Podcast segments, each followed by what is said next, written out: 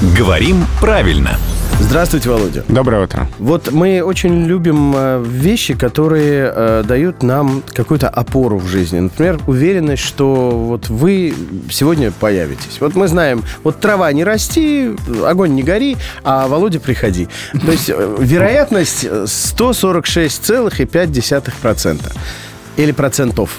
Собственно, это был заход на вопрос. А прозвучало, как у кошки боли, у собаки не боли. Да, да, да, трава не расти. А Володя, приходи. Да. И на вопрос Значит, десятые процента тах или тов? Процентов или процентах? отвечаем. Существительным управляет дробная часть. Поэтому 146,5% что я приду. я бы даже сказал 146,99%, что я приду. И даже 146,999 тысячных все равно процента. То есть как бы приду. от чего? От процента, да, получается? Да, десятых, сотых, тысячных процента. И сколько там целых вообще не имеет значения в данном случае. То есть оф не может быть. Не может быть. Ов только если целое число, 90%. Ну, скидка 90%. Да.